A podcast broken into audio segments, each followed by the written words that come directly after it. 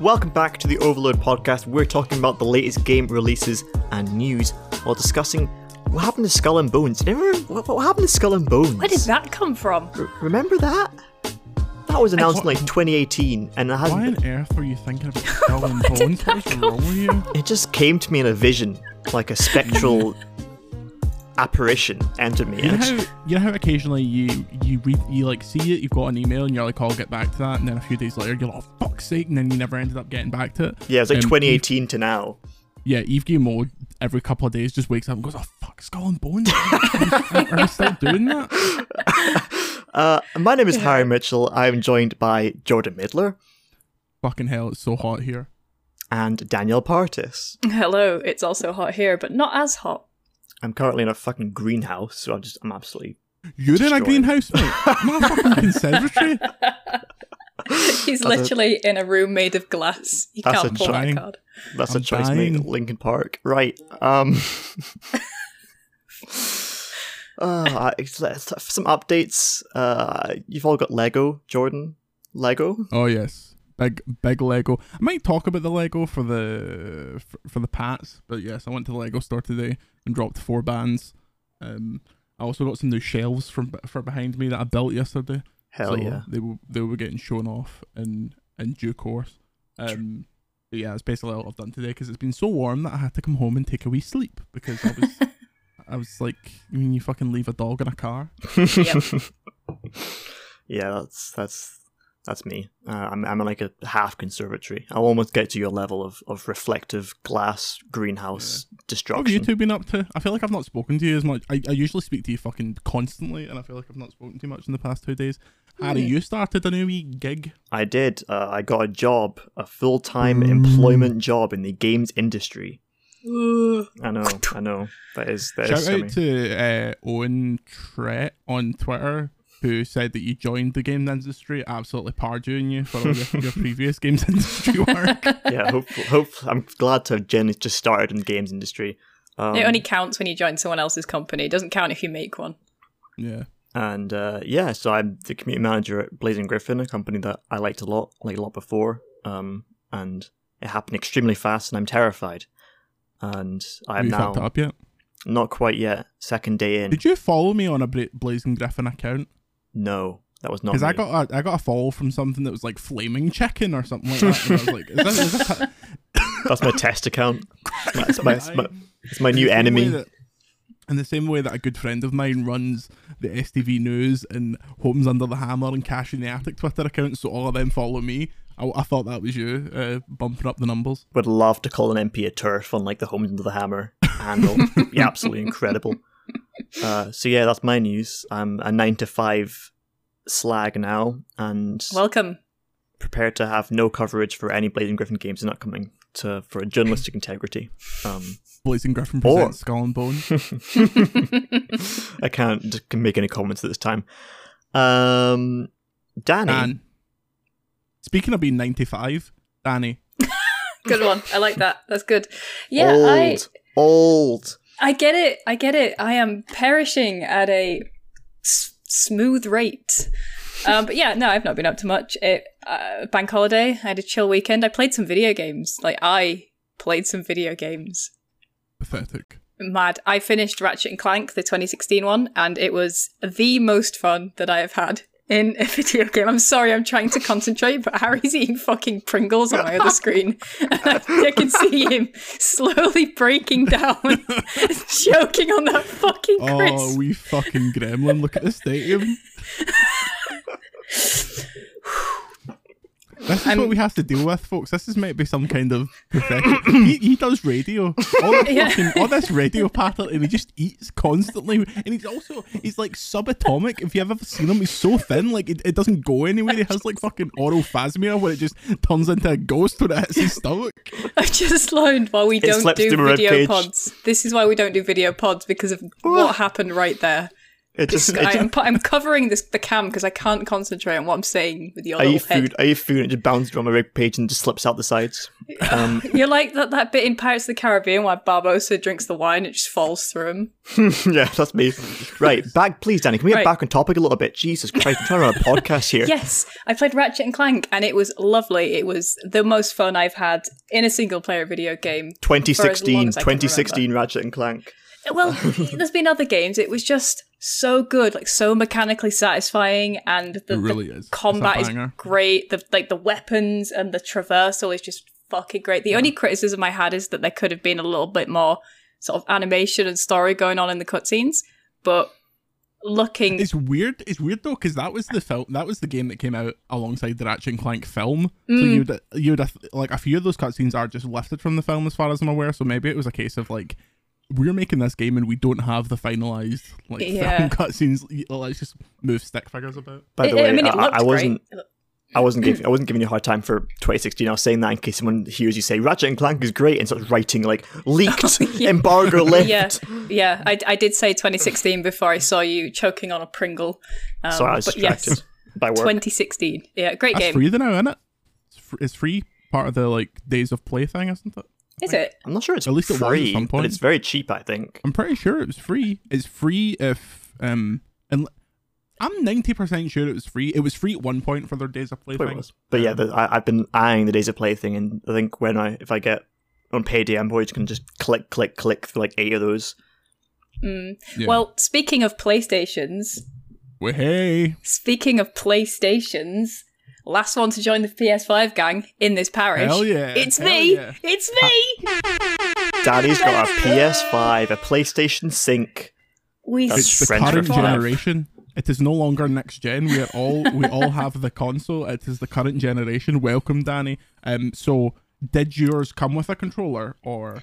Well, I was unsure actually, but I did buy a super inflated bundle that came with another controller just in case it didn't come with the thing that I needed to play the device. Because who would make that distinction? Who would think, will this come with the thing I need to turn on? I can just keep eating Pringles. Like, this doesn't affect me. Okay. This doesn't sink in. God forbid Danny actually talk in this podcast. All right. You carry on eating. Oh, I'm so excited. What was your tech for getting the console? Because obviously Harry regaled us of his dark arts to get the thing. What did you do? I waited for a game drop that I knew was coming, and I opened a tab, and I sat in a queue for an hour while I was at work, so it didn't really bother me. And then I bought one. I clicked a couple of bundles, and I got the first one that came through, and it was pretty easy. I always done the mines I was, only for you. Yeah. I just waited for the opportune moment, and I bought one. And it was fine. I probably could have not gotten the stupid bundle, but whatever. Yeah. We live and learn. A lot of folk got PS5. Did you see? It didn't make our news, but did you see the story that Miles Morales hit #1 on the charts this week because so many PS5s dropped? Yeah, I saw it described as Biomutant denied at the top spot, as if Biomutant ever deserved the top spot. Yeah, I did. I saw that. But it's a very good game, and I got the PS5 version with my PS5, and I'll probably play it again because it's a fucking banger. It really is. Also got Valhalla, which I will probably dip into eventually just to see what it looks like. But apart from that... You still playing Valhalla, Harold, or have you patched it completely? Valhalla update. I'm fucking sick of it, right? I'm sick of Valhalla. There we go. I want to edit together my arc of this game because I'm like 8% in, and I'm just fucking cutting about on horses talking about Anglo-Saxon political bullshit. And when I get to there, it's like, our raid. I'm just running and occasionally slashing someone, and then it's like, the raid's over, great. Or I stumble into some grass and I get set on fire and I die. I'm like, okay. Or I can just wander around the grassy fields, look very pretty, and then occasionally I trip over a pebble and do an incredible parkour jump and then flop to the fucking endless fields again. And I'm just bored of it. So instead, I got Kentucky Route Zero, a next gen PS5. Ray tracing smash hit. And can you imagine the process, Harry, of having to finish that game in 5 days? Think how bored you are. Like, braver than the troops. Fucking Assassin's Creed Valhalla. You liked Origins, didn't you, Danny? Do you think you'll try and duck into Valhalla and make this your first big like PS5 addiction, or what's the plan? Give us the rundown here. I don't know. I got it because it was in the bundle, but I wasn't planning on getting it. But I did really like Origins more for its setting. Bit of an Egypt freak. So I was politically. No, I just like the whole ancient Egyptian vibe. I loved it growing up. You know, when you have those weird obsessions growing up, I think ancient Egypt was mine. Yeah, sure. So I knew that I was going to love it, and I think that the Ubisoft soft reboot was really well done. But I'm not asked about Valhalla. I've got it, so I might plug it in and play it. But the reason I wanted to get a PS5 was to play the backlog of PS4 games, because they're all free now, and I can just smash through them while I'm waiting for something good to come out. And I bought it for Ratchet. I'm going to just come straight out and say I bought it for Ratchet before I even played the other Ratchet and Clank. So it's a bloody good job that I liked it. Yeah, you're in kind of a unique position, Danny, because you imagine that people who have a PS5 this close to launch also had PS4s and played a lot of those games. So the fact that you have this massive library with the PS Plus collection to just go in and get like 25 of the best games of the last generation for the price of your PS Plus subscriptions. You're saying that'll be the next 6 weeks of this podcast, just diving into the PS4's back catalogue. Yeah, because I think the only ones that I have actually played are the Spider-Mans and 5 hours of God of War. I've not done Uncharted or Horizon or Last of Us or anything. Yeah, I'm kind of the same. I've not played Ghost of Tsushima. I've not played any Last of Us game. There's a few more that I can't even name because I never fucking touched it at all. I have played Uncharted 4. I might just buy Uncharted 4 again just for PS5 and play through that because fucking... It's free on PS5? Then I'll do that then. Sounds fun. Days Gone, baby! Don't play Days Gone, that was a joke. I'm curious about Days Gone, you know. Like, morbid curiosity. Don't. Well, I wouldn't, like, buy it or anything, but if it was on Game Pass or something, I would play it, you know. I'd buy it and like play it just to see what it's like. Sometimes you do need like a strong 6 out of 10 just as like a palate cleanser, right? Yeah, and sometimes like I do feel like the days are gone in the pandemic, you know, in these unprecedented times. 700 words on my desk. I can't drive a motorbike because I'm stuck in the house, and I can't drive a motorbike. So in Days Gone, I was able to escape my limitations and drive motorbike. Bad game. Sweet. Do you play anything else, Danny? I played a little game called Forgotten Fields, a little indie game that we previewed as part of the Ludo Narracon Steam Festival about a month or so ago. Now, imagine I don't read my own site, right? What is Forgotten Fields? It is a little point-and-click indie game where you play a struggling writer called Sid, I believe. Played it yesterday, can't remember. The Sloth? Yep, Sid the Sloth. And he is trying to get a grant to write his new book, but he has forgotten how to write, which is incredibly relatable. So he goes back to his childhood home because his mum's selling it and it's the last night that they're going to be in it. And all his friends and family come around and they have a little nostalgic night where they talk about their feelings and their lives and how everything's just gone by so fast, and that inspires him to create the narrative for his book. But the cool mechanic is that you also play from the perspective of the book that he is trying to write. You play as this girl who's like lost in a magical forest and she has to regain some powers, and as he's figuring out the story you play along with it, so it's kind of from two narratives, and it's only a couple of hours long, but it's a really nice sort of little adventure about nostalgia and the passage of time and everything you will hate in a game. But it does have really nice water graphics, so maybe that'll sway you, because I know you love your graphics. Is this a Switch? Is this a PC? Is this a... I played it on Steam, and I believe it's still only on Steam. I could be wrong. But it's nice. It's nice. I own it on Steam, and I've not played it. You should play it. So it's a nice little... Like, I finished Ratchet and Clank and I had that, oh, what do I do now? Kind of thing. And I just booted it up and it took 2 hours and it was nice. Fantastic. Well, thanks, Danny. Right. I mean, thanks, Danny, genuinely, not... Thanks, Danny. Genuine thank you. Yes. I have the least to say in this segment. I have been messing about with the HTC Vive Pro 2. You can read my review on the British Broadcasting Corporation. In short, it's a really cool VR headset. It's fucking extortionate, and you need to have the size of a rugby field to make it work properly. But when I did get it all working properly, playing Half-Life Alyx, I was like, this is pretty cool, but it's still not worth like £1,500. So you can go and check that out on the old Bibica. But that's it for me for the moment. Fantastic. I think I'll just steamroll in right into the news. And the news? The news. Shortly after last week's podcast, there was a few different gameplay reveals. First one being Horizon. Remind me of what the fuck the name of the Forbidden West. There we go. Forbidden West, which is Jordan's field, and Far Cry 6 after that, which was my field. Let's start off with Horizon Forbidden West. It looks pretty.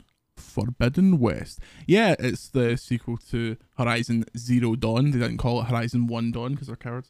This is a PS5 and PS4 game by Guerrilla, and it is set in 1,000 years after this post-apocalypse. This time it's in San Francisco, and they showed off about 15 minutes worth of gameplay on a state of play.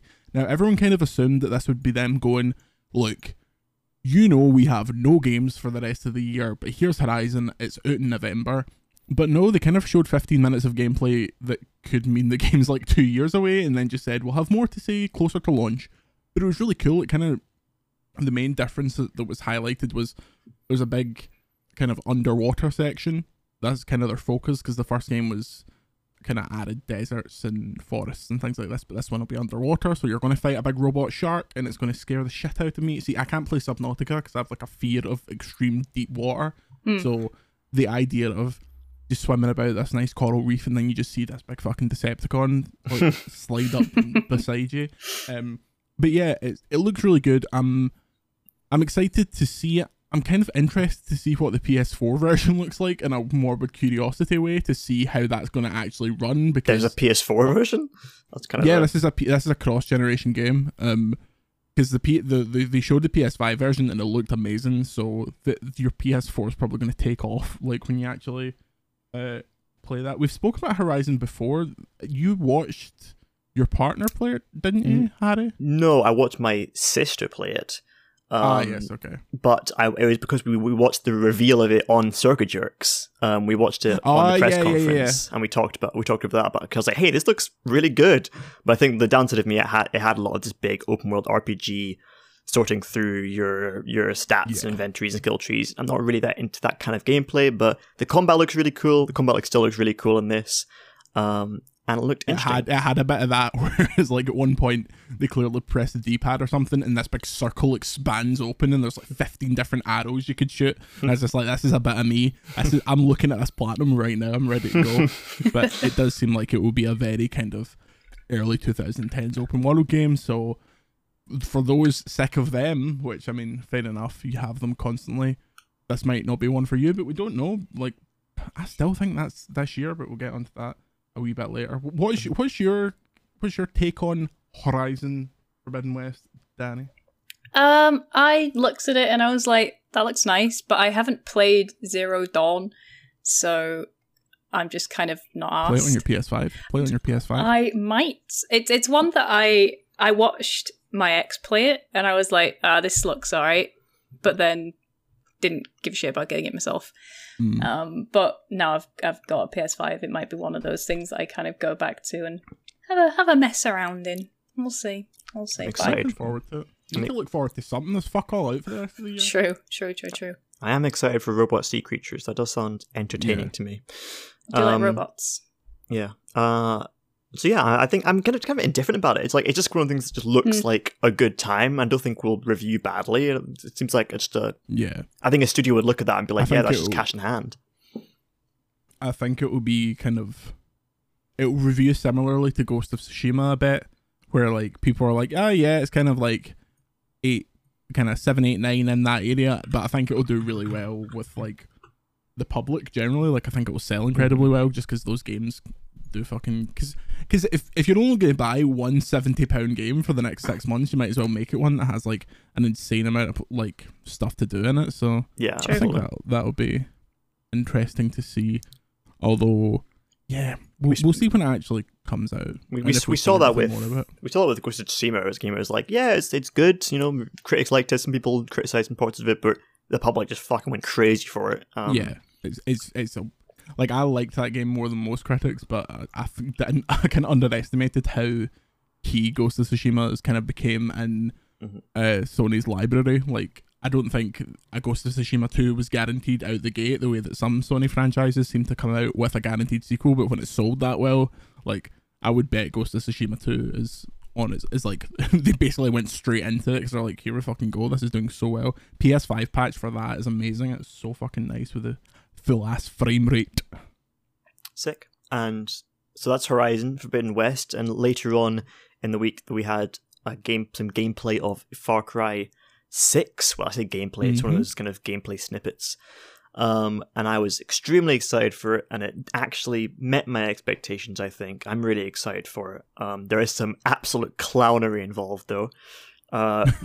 Primarily in Ubisoft, to no one's surprise, did the same thing where they said, before anyone went, hey, Ubisoft, they went, it's not political, it's not political. It's not political. There's no political statements. They're just guerrilla fighters in this... Here's what pisses me off. If it was just Cuba and their guerrilla fighters and the writers and the devs just made a political game and the higher senior execs just lied and make this shit up, that's fine. But it's the fact that it's set in this fictional land they've made up that's clearly Cuba, but they're just they just want to dodge actually doing the work and making it like authentic and the backlash by not calling it Cuba. I think. And then they got like self-clowned days later. I think it was yesterday when the actual lead writer of the game was like, "Yeah, don't listen to the PR. It is political, and here is how it's political." Like it is just It is so it's daft. It's kind of the corporate line. Everything is political. Not worth getting into. Anyone listening to this doesn't have fucking brainworms, so we don't need to explain to them how stupid it is. But game tells about the alligator that wears the jacket. Actual game. Well, they trimmed some things back, so they basically went, let's do the. They had originally the last game where you could kind of hire people and have these co-op teams with these AI that would go in and help you, and animals. People like animals and didn't give a fuck about the AI, so they got rid of the AI and just kept the animals. Which is pretty neat, but I think most interesting part is one of the most interesting parts I liked about it was the notoriety and the attention-grabbing things of the enemies. One of them was one that got tossed around was if you put your gun away and you walk up to an enemy, they're just gonna think you're a person and just gonna walk by you. Like you can just walk around kind of enemy and they'll just think you're a pedestrian, which I think is really cool because in stealth games where you get spotted, everyone somehow knows you're the protagonist and tries to kill you. Like, oh, look, I know I have 15 guns strapped to my back, but I'm not doing anything right now, okay? Exactly. But this way you can put it away. But what's more interesting, I don't think people are talking about enough, is the notoriety system, which is if you publicly go around and gun and fuck stuff up and be less stealthy, you will gain notoriety, which means people will just recognize you as being a psycho. Oh, I like that. So they won't go like, oh, it's a protagonist. They'll go, oh, it's that fucking person that bombed the camp to the west of us. Like, shoot them.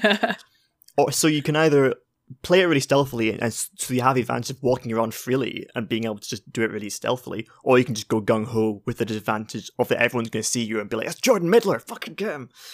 So I think that's really cool. I think the map looks amazing. It's this kind of mix of city and town and these kind of outer wilderness. It looks absolutely gigantic and incredible. I think it like looks incredible, like real, like graphic-wise. All the guns look fun. And the driving still looks really fun. I always love the Far Cry driving. It has this weird mix of going to Far Cry 2 stuff while still keeping the wacky stuff from later on. And I'm very excited. I think I'm alone. A lot of people just seem to be shit-talking Far Cry 6, which is fair because Ubisoft are shite bags. But... And I mean, come on, did you play Far Cry 5? I did, and Far Cry 5 has some good bits to it, but I definitely with the political and story stuff, that was a mess. But I'm just a diehard Far Cry fan, so I'm very excited for that. I don't know about you guys. What did you guys think when you saw the gameplay? I am always willing to try a new Far Cry. I love Far Cry 3. I think Far Cry 4 is pretty cool, but I played it a bit too soon after Far Cry 3 to care, and I don't like Far Cry 5. So if they can recapture what I like about Far Cry 3, I don't know. I feel like the longer this goes on, I feel like the way that I keep playing Assassin's Creed games being like, if they just capture 2, if they just capture 4, like if it, like obviously Far Cry hasn't came out of that cadence, but I like the idea of them messing about with the open world Ubisoft formula, because sometimes that can be really interesting, although sometimes it can be like my problem with Ubisoft open world games recently has been in Watch Dogs Legion very early on, they gave you a character that could control drones that you could stand on. So essentially you could fly, like an hour into the game, you could fly. So there was absolutely no reason to engage with any of the kind of play as everyone pattern, because you could literally just fly into things, hack them, shoot them, and you're done. I hope that you don't like get something. I hope that the encounters are set up in a way that you have to use everything, because that's like when it's the most interesting. Yeah. Or you can. There's a flying jetpack, I'm pretty sure. So Oh well, brilliant. Give me that story then. Ubisoft are just willing to let you fly. It's not political though. What about you, Danny? Yeah, I'm kind of similar to you. I will openly embrace a new Far Cry. I loved 3 and I love Blood Dragon, obviously. Impeccable vibes in that game. Yeah. But I didn't play 5. It was in my missed box. So I'm happy to go into this one, just kind of knowing that I like the franchise with open arms. Also, it's also a female protagonist as well, which they've done before, but actually in a mainline series. Is it a female? I thought you played as the wee boy on the cover. Do you know? No, you played as a woman called Danny, actually. Do you? Give me the ear. On. Finally, what representation in my video games. I'm pretty fucking certain. Jordan's come. He's gone off. He's not buying it now. I will make only men. Oh, it's male or female apparently. Okay. Hell yeah! But in all the gameplay, they do actually use a woman. I'm pretty sure in all the gameplay they chose. Yeah. Please don't air horn for men. In the same way that Assassin's Creed Valhalla is a man or a woman, but if you don't pick the female, you've got brain damage because it's like the voice acting is so much better. What was the Assassin's Creed that had Cassandra in it? Was Odyssey? Odyssey. Yeah. Big arms Cassandra. Yeah, she was like, that was the one. Wait, was that not? Yeah, Odyssey. Having Origins and Odyssey is Origins painful. Was Bayek. Origins, Bayek, yeah, and then Cassandra. Cassandra was very good. If you played as the other one, you were off your head. Yeah, but true. Interesting to see that. That's coming out. What date did that get? October 6th, October 3rd? Yeah, and it's and it seems actually like it might come out at that time, which I think that'll hurt. Which is extremely Ubisoft exciting. Ubisoft are probably like, fucking yes, there's nothing coming out. This is going to be the game everyone buys this year. I know. And I'll be playing it relentlessly. Jesus Christ. We'll probably see a bit more of that during Ubisoft Forward in a couple of weeks. Indeed. Terrific. There was also a Sonic announcement. How did this get in there? Fucking hell. I don't even know why I put it in. There was a Sonic announcement. It showed his foot and a runic language that might read out the word zap. There was rumors that there was a leak. There's something to do it. There was called Sonic Rangers. And again, how did this get in here? We don't just have to talk about everything. It's a very large video game franchise, and this is news, all right? According to who? According to Harry Mitchell, apparently, because I didn't put this in. Fucking furry. Talking of being a furry, Pokémon Arceus was slated for Q1 2022, which we kind of just sadly expected. It's not like we were expecting that this year. Well, I was being a daft bastard and hoped, but I mean, the Diamond and Pearl remakes are later this year, so I'll play those until Arceus, but the Diamond and Pearl remakes do nothing for me because they are just like, well, at least from what they've shown, they're such rehashes, whereas Arceus is properly like an unknown entity for Pokemon, which is exciting. We'll get into it later, but do you think there'll be more about it at E3? Do you think there'll be like another trailer being like, here is... I think they'll focus on... I think they would... I don't know, because like they never release mainline games this close to each other, so I suppose if there is anything, they'll do like a Pokemon section where it's like, here's a wee bit of Diamond and Pearl remake, here's a wee bit of Arceus, but Nintendo haven't even said what their E3 plans are, apart from that they will be part of like the ESA's E3, so... Weird. Yeah, terrific. Sidebar, did you just know that E3 Judges Week is going on, like right now? No. Which is the... It's like basically the heads of every big outlet go down to LA for a week before the show and basically get to see everything before the announcements. You're in LA? Yeah, that's why I'm so... I told you it's fucking boiling. That's how the best of E3 awards happen. So it's like fucking Gerstmann and people like that, because the idea was obviously this won't happen because it's remote. So why would people have to go down? And then like last week, Gerstmann tweeted, I've got a 400-mile drive to do to LA. I'm gonna stream me driving down, and the only time he ever drives down there this time of the year is for Judges Week, so it seems like they're trying their best to have like a real E3, but I don't know. It's just, it's going to be weird. Still looking forward to it though. True, true. And we'll get into what we might think about E3 a little later. But in other news, we had Nintendo. A victory for the little guy. Nintendo to get $2.1 million in damages in a lawsuit against ROM Universe. Thank God, justice is served. Yeah. Initially asked for like the end of Infinity War. Initially asked for over $15 million, and then it got reduced. Oh, those poor bastards. I hope they can. They're crying. They've got all the $2 million now. They're wiping their tears with it. I felt quite bad for the ROM Universe guy until I read the story, and it was like in his initial defense, he claimed that he was innocent because he only hosted the ROMs. He never ripped them or downloaded them or anything. Upon further questioning, he admitted to uploading, ripping, and downloading ROMs in the past. So I was like, okay, mate. Oh dear, this is big representing yourself in court energy. Yeah, Nintendo being fucking weirdos, but it's not like any of those. It's not as if they won this and it's going to be any more difficult to pirate any of those games. So. I know. When I think of ROMs, I think of like fucking just downloading the old games, but like I think especially that Switch ROM has been downloaded over 200,000 times. Yeah, Christ. The Switch emulation scene on PC is fucking quality. Nice. Talking of Switch, everyone's whispering about E3 Nintendo and if they're finally going to announce some form of a Switch Pro. I mean, it's about time. Like this is people have been talking about this for fucking 40 years. Like it feels like they have to say it's coming out. We're doing it, and it's coming out soon. Because as soon as you say it's happening, the Switches will just die on the vine. They'll just sit on shelves all summer, and they don't want that happening. So I bet they'll do a Switch Pro. But here's my question. Does it just replace the current Switch's price point, and the current Switch like falls out of the production chain, or does it set at a higher price point? Is there three Switches with the Lite, the normal, and the Pro, or do you just do Lite and Pro? It has to be higher, right? I was going to say I think it has to be higher because there's no way that Nintendo would do something to make one of their own products redundant, like on purpose anyway.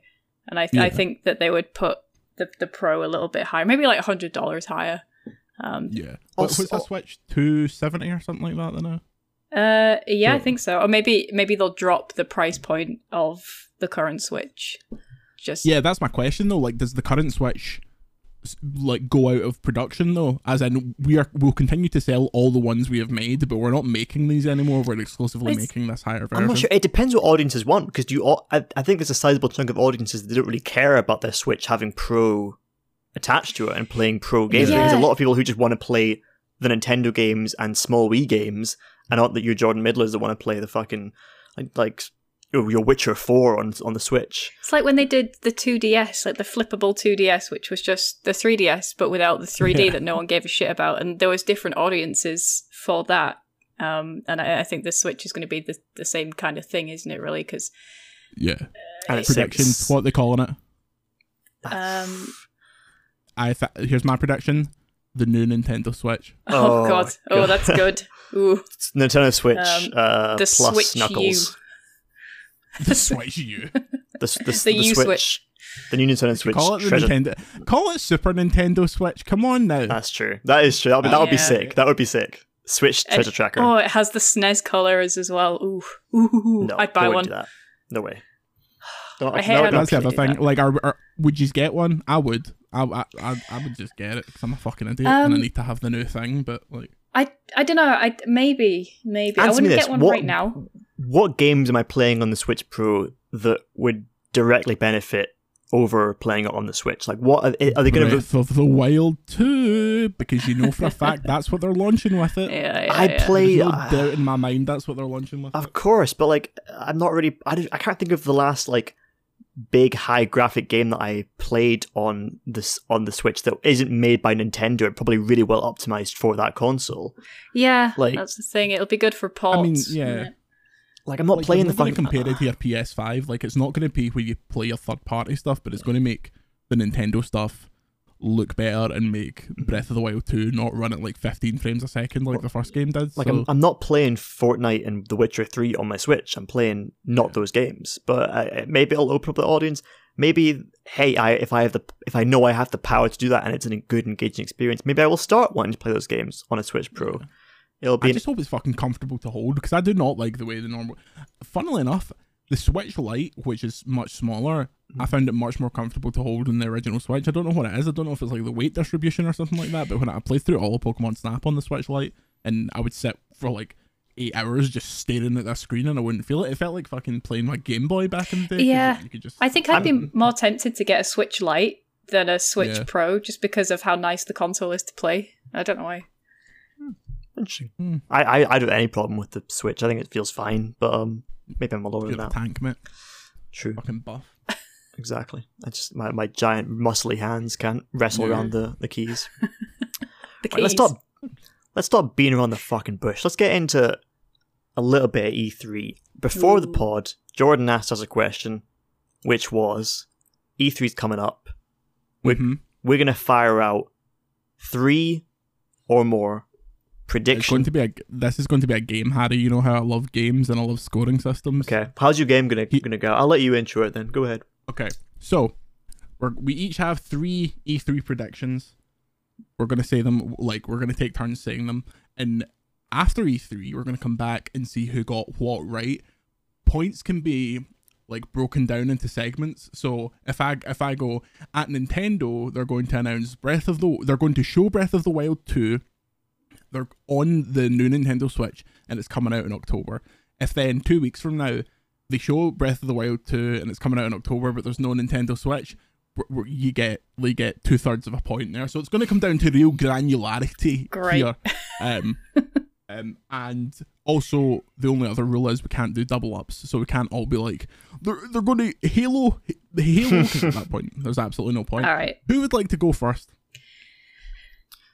I'm going to go first because I feel like this could be definitely fully wrong, but I just like to put a random one out there just in case it does happen and everyone loses their fucking minds. I'm going to predict that there's going to be a Bloodborne announcement. Sorry, can we stop the pod for a second? What's up? You okay? Danny, have you checked your phone? Hello? Danny, please, check your phone. Please tell me. This hasn't happened fucking... Oh, yeah. Yeah. Oh, my God. Danny just got verified on Twitter. Fuck me. Move along. Disgusting. Let's go. For what? Let's go. Oh, for being the news editor of Games Industry.biz, motherfucker. I didn't want to bring it up and lower the tone on the pod. Didn't want to do that. Oh, what a fucking shite. Legend. Being humbled. You are now a blue tick journalist on this podcast. Disgusting. Gelly spits in now. Anyway, right. returning to. Oh, God, I thought you were just about to have a huge Bloodborne take. I was getting excited. No, I thought John was losing his mind at my take. I just think there's going to be. I thought there's going to be a Bloodborne announcement, and it could be either a remaster like PS5. Here's an actual properly remastered Bloodborne for PS5, or a sequel announced. Which is crazy because Elden Ring is going on and they're probably not going to be working on the other thing, but I'm just going to put that out there. Okay, what is your stated prediction for the scoring chart? There is going to be a Bloodborne announcement that's more than just a PS5 upgrade.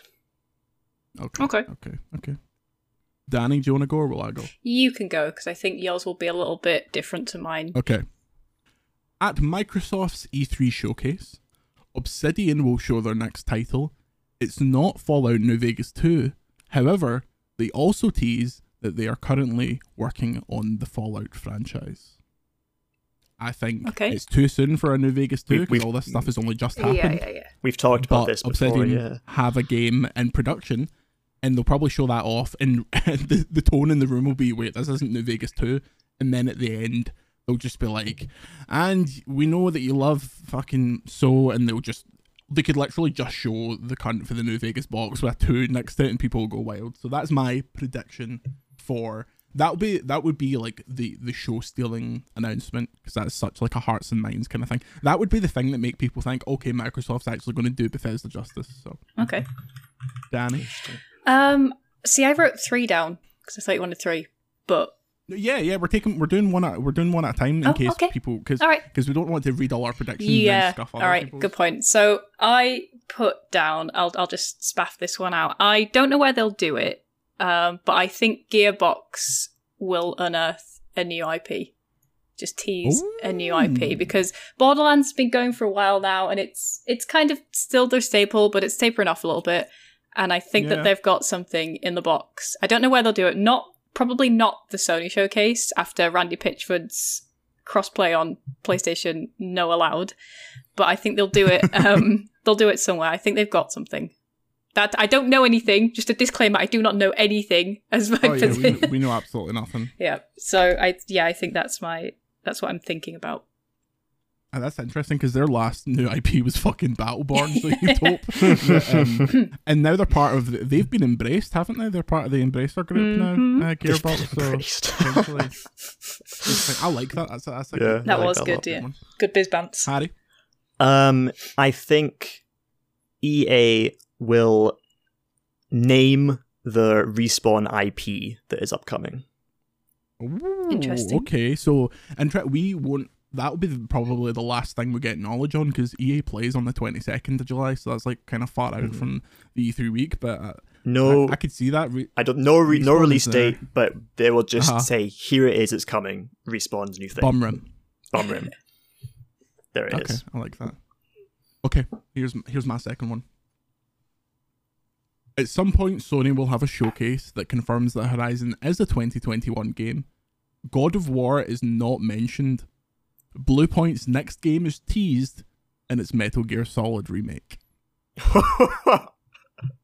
There's a lot of moving parts in there. There's a lot of the amount of industry back-end stuff going on in that sentence is absolutely insane. Oh. I'm telling you, it's in the cards. This isn't an official prediction, but it would not shock me to see the headline that Sony buy the Metal Gear IP off of Konami. Like, I could see that happening any day. Like, yeah. So that's my second prediction. Wild. We'll see. Sony haven't said what they're doing yet either. They might not even do anything, so it might absolutely spaff our predictions. Did you read that the God of War Ragnarok was just like smited off the financial reports for Sony? I found that quite funny. It's like, we don't talk about it. So I think they're just sitting on their arse, not on their arse, but sitting back and just going, listen, you'll have it when you have it. That is the definition of just making a logo for a game and being like, there we go. That counts. That's an announcement. It has been announced. Danny? I think this is a bit of a cop-out. I was going to say that 2 Point will be forced to release some info about 2 Point Campus, because it has leaked, but that's sort of like a half-based prediction based on something that's already happened. So I think as well, just to tag onto that, I think that EA will do some kind of Sims 5 teaser.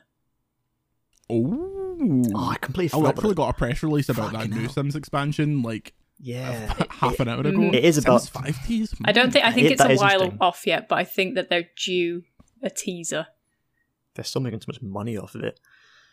Yeah, that is interesting to think about, because I could see it. It has been a long time since like Sims 4 spun up, and it feels like they support the Sims games right up until the next one. So they do, yeah. Okay, Harry, your third and final prediction. See, I've got it written down, but now I'm tempted to alter it a little bit. My third and final prediction is about the Wind Waker port for Nintendo. Oh. I feel like because there's talk about maybe it's being packaged with Twilight Princess. Maybe it's going to try and put it as 2 in 1. But I'm wondering if they're going to try and put that with a Switch Pro as well. But at a minimum, I'm just going to say there's not going to be a Twilight Princess package with Wind Waker, but they're going to announce one of them, and I'm going to put a bet on Wind Waker. A Wind Waker port for Switch, not as part of like a Zelda collection? Not a collection, just HD Wind Waker. Here we go. Okay.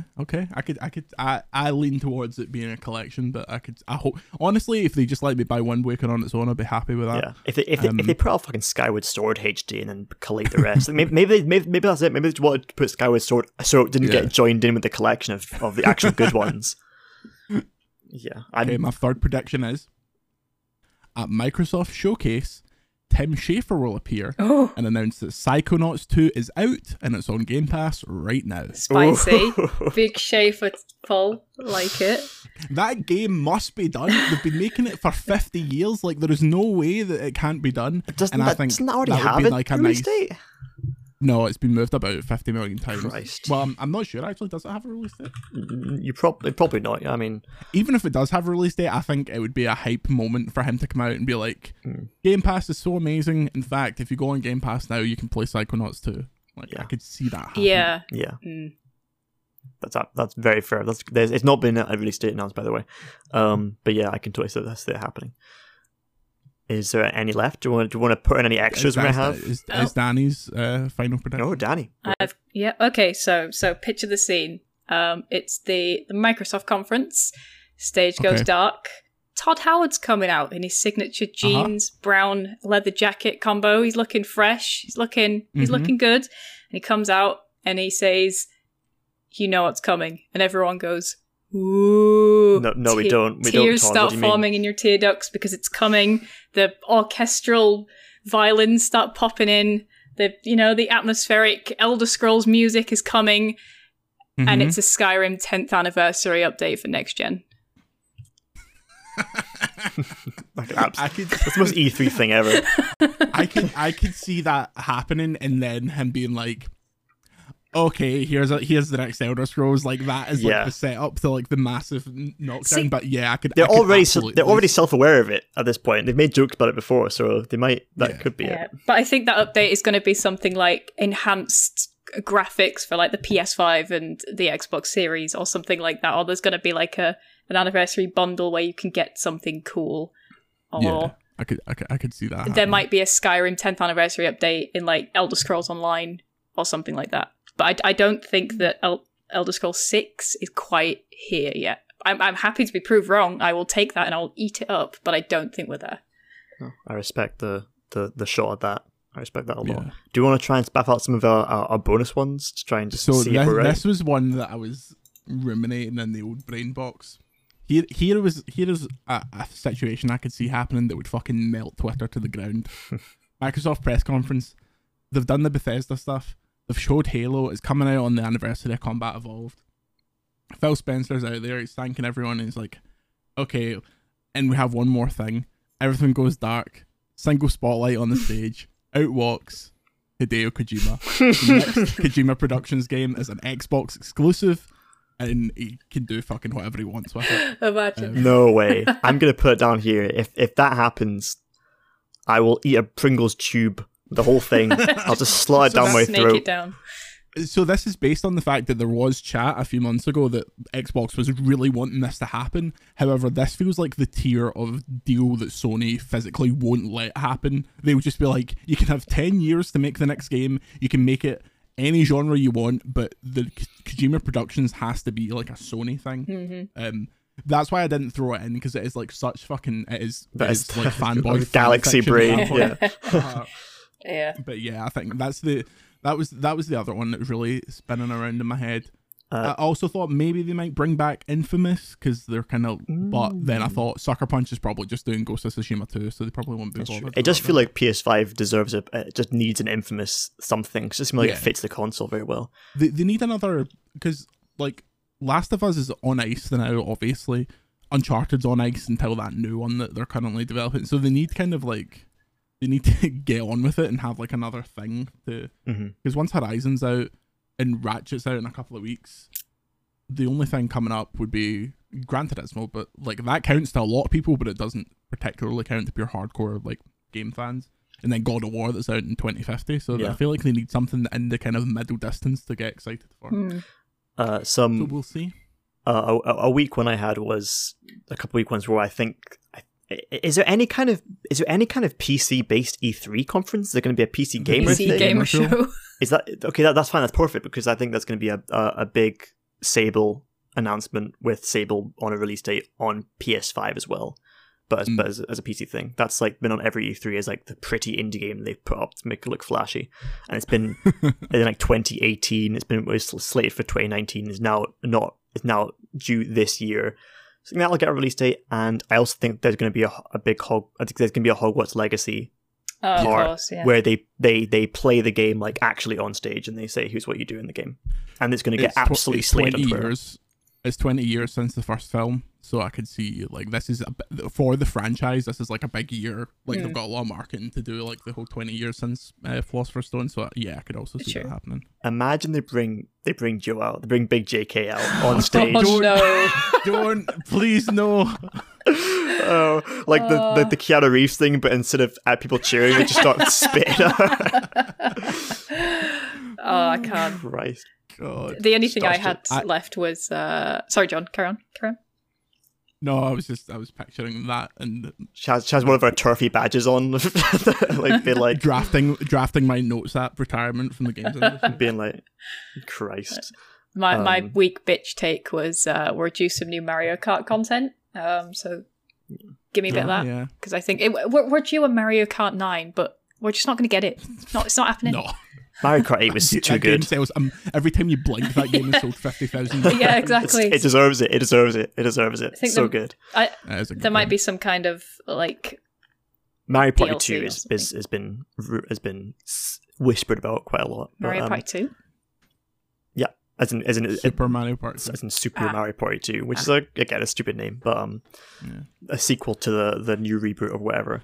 And Skull. It'll be interesting to see in a couple of weeks' time if anyone got any actual full prediction right, or if we all have like wee bits and bobs, send your predictions. Like you'll get send your predictions to us, Overload UK on Twitter, or if you're on Patreon, give us a comment, and we will give you points for anyone that absolutely nailed it. Fantastic. Skull and Bones will be slated for 2024. Review next week. Review this next week. Overload coverage. On overload.co.uk. Well, we mentioned before about the Horizon. Jordan mentioned about maybe there being a release date, but there's a video on the channel with him and his big 4K dome goodness where you can see the gameplay and his thoughts about the release date and that kind of thing. So that was fun. It was basically just trialing a style of content where we can have like immediate reactions, something that's not highly edited that can go up. I say quickly, but because the video was 4K, because I'm a fucking idiot, it still took ages. But some nice comments on that. Good engaging chat. Also, speaking of Metal Gear, patrons at the appropriate tier will have seen the Konami Circa Jerks. Just of course. That was a lot to deal with, lads. We got through. I think next month, being this month because it's the 1st of June, I'll pick a wee hour number, a wee 45 minutes to an hour, not these fucking behemoth conferences that take all day to record. But that was fun. I know. Enjoyed that. That was fun, and it did take years of my fucking life. But I love it. I'm glad to be here, and we've got some more lovely articles and features from writers, not being us, on the way, and you will probably see a Far Cry 6 feature from me at some point. It's ruminating in my brain, itching to get out. Lovely. But if Jordan we're not entirely sure what we're going to do for E3 just because of schedules and stuff like that, but E3 will be covered. It would be absolutely ludicrous for us not to do some kind of like reaction or talking over for E3. So stay tuned. Lovely. Let's move on to some fucking Patreon questions. I've heard of them. Our Patreon has sent some lovely questions as lovely usual.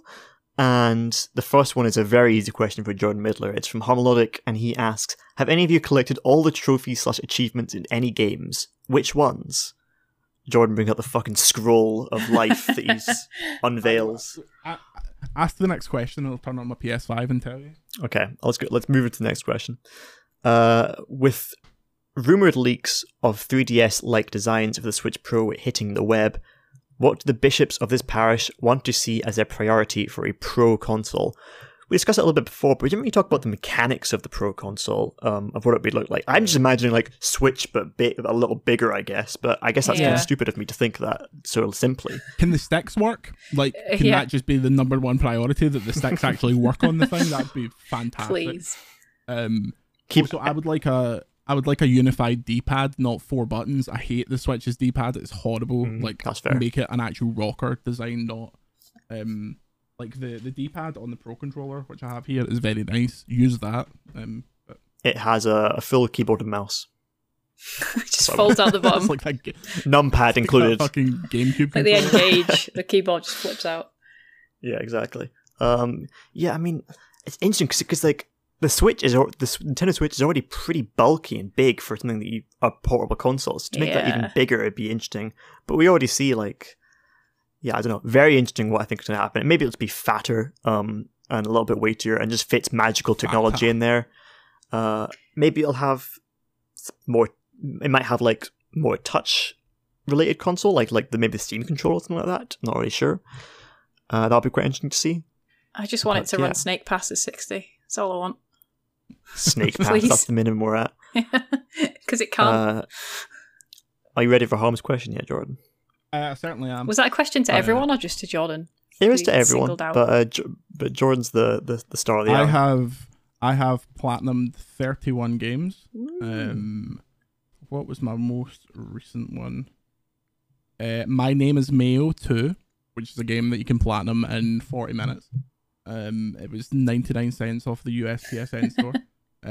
Platinumed Bugsnax, platinumed Spider-Man, Miles Morales, platinumed Astro's Playroom, platinumed Rocket League, platinumed Fall Guys. Fall Guys is the one that I'm most proud of because you need to win 5 games in a row to platinum Fall Guys. No way, that's crazy.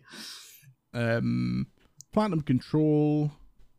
I see whatever. Platinum Donut County, that was a fun one. Where do you find this time? It's my job, mate. Is it your job to platinum with the games? Is that your job? Professional gamer. All these like platinum.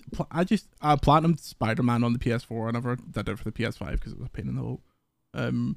Yeah, I enjoy doing it. It's like, oh yeah, I platinumed Fallout 4. That was fucking Jesus. A lot of games have easier platinums than you think. They're just like a bit annoying. Fair. I enjoy the grind.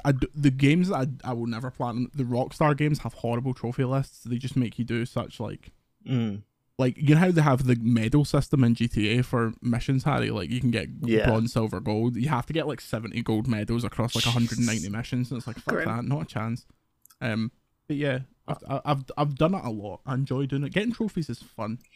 Have you ever platinumed FIFA 17? Now we're talking. Have you engaged? I'll say that I'm not a very platinum personality. I'm not one that likes to get all the collectibles and get all the things. I like really interesting trophies. Like I like if I spot a trophy that I think is really interesting, that's a challenge that looks fun to do, I'll strive to get the trophy and the achievement, but I generally don't try and complete it. I think the only game I can think of that I've got all the achievements in is Portal 2, which I did on the PS3, I think. I'm just looking down my list even further. I have platinumed Danielle Partis's Ratchet and Clank. I have platinumed Harry Mitchell's Far Cry Primal. So it's really... Remember Far Cry Primal? Jesus. The only person who's ever played that game. For some reason, I've platinumed Uncharted 2, but not 1 or 3. FIFA 16, legendary. Uncharted 2's good. Bye. Danny, you got a 100% in anything? I think I did Spider-Man. I 100%ed Spider-Man. I don't know if there was like one thing that I needed to do to get the platinum. I can't remember if I even did it or not, but I'm basically there. But it was something that I used to do in the old 360 days, and I have this fond memory of me and a pal spending like 12 hours straight trying to get all the achievements in Minecraft on the 360, which was just like one of the best fucking nights. And we also did the original release of Skyrim on the 360 before we got the DLCs. We got all the trophies in that, and it was like a competitive thing. I have all but one of the Skyrim trophies because it was like bugged out because it's a Fallout game. Do you want to hear something disgusting? I have the platinum in Watch Dogs 2, but not only that, I have the platinum in Watch Dogs 1. Who has the platinum in Watch Dogs 1? What was going on in 2014 that had enough time? Jesus Christ! Watch Dogs 1. There were like 4 achievements. Hack something. Hack a car. Like 60. It looks like an absolute pain in the hole. The Lego games are always fun to get platinum. True. But Watch Dogs 1 to 2 is like, I think the biggest gap between a game I fucking hated and really liked. Like, Jesus Christ, what an absolute save that franchise made. I'm getting so many good shouts for the name of the game. I'm in my PS3 library now looking at trophies, and I'm like, oh, this is banger after banger. Christ. Okay, that's great. Moving on to Elderly Goose, who asks, if you could resurrect a dead studio, example, Bullfrog, who would it be? Great. Free Radical, the folk that made that prototype for Battlefront 3, where you could go, like... You would be battling like on a planet and get in a ship and fly up to a battle in space, and then you could land in a space station. It looked insane. It would never work on a 360 because the console would explode. But I like their I like their moxie, them or like classic Japan studios, just because they made. But there's probably shit. There's like loads of fucking PS2 era studios that either just got consumed and spat out by a bigger company. Or like moved somewhere else. Like they're all Embracer Group now. They're all THQ Nordic. Yeah, there's one I'm thinking of that I'm trying to fucking remember, but I don't know what it is. So I'll just I mean, I'd like to get NeverSoft back. I like NeverSoft. Yeah, NeverSoft does a good. Like, show. I'm not even a big fan of their games. I just think they just it's just a bit of a shame to have them gone. You know. Bring back NeverSoft. Bring back. Like me, NeverSoft. Always hard. Bring back penis. Acclaim Entertainment and remake WWF Attitude. Fucking Acclaim, Jesus Christ. That's where my brain went. I was thinking about the WWF games. Yeah, bring back Factor 5, Layer 2.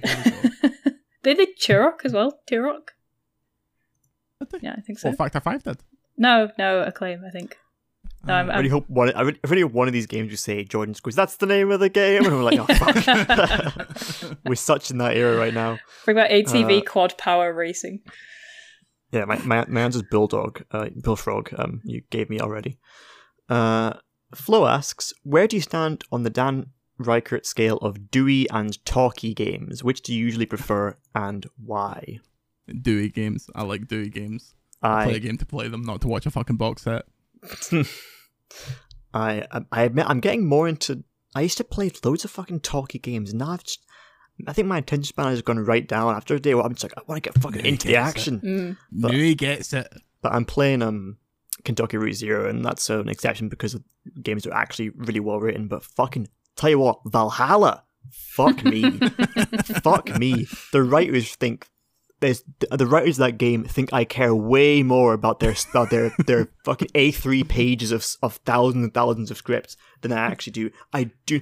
Some of the horse rides over there, I'm like, I do not care what any of these people are saying. Just fucking Dewey, preferably in that case. But sometimes the game is very well written, has a good narrative. I'll go for Talkie. I think I'm more of a Dewey than a Talkie. I don't sway either way, really. I do prefer light combat that's easy to do, but I do prefer doing it than not doing anything. Easy. Perfect Dewey Talkie game, probably Hades. Yeah. Yeah, like a good combination. Yeah. I mean, at their best, the Rockstar games are Dewey Talkie games, but occasionally they do a bit too much Talkie for long stretches, and then by the time it gets to do the Dewey, you can't remember what you're doing. Yeah, absolutely. Well, I like games that like more modern AAA games that have you can just skip through the cutscene dialogue by line. Like Valhalla, which I just hated, does have that for the main ones. But when you're just fucking sauntering over for half an hour on a fucking horse, Christ, shh, I do not care. Great. Well, I believe if that's everything, we have a game to play. Everything. A game. Then it's time for... What's the name of the game?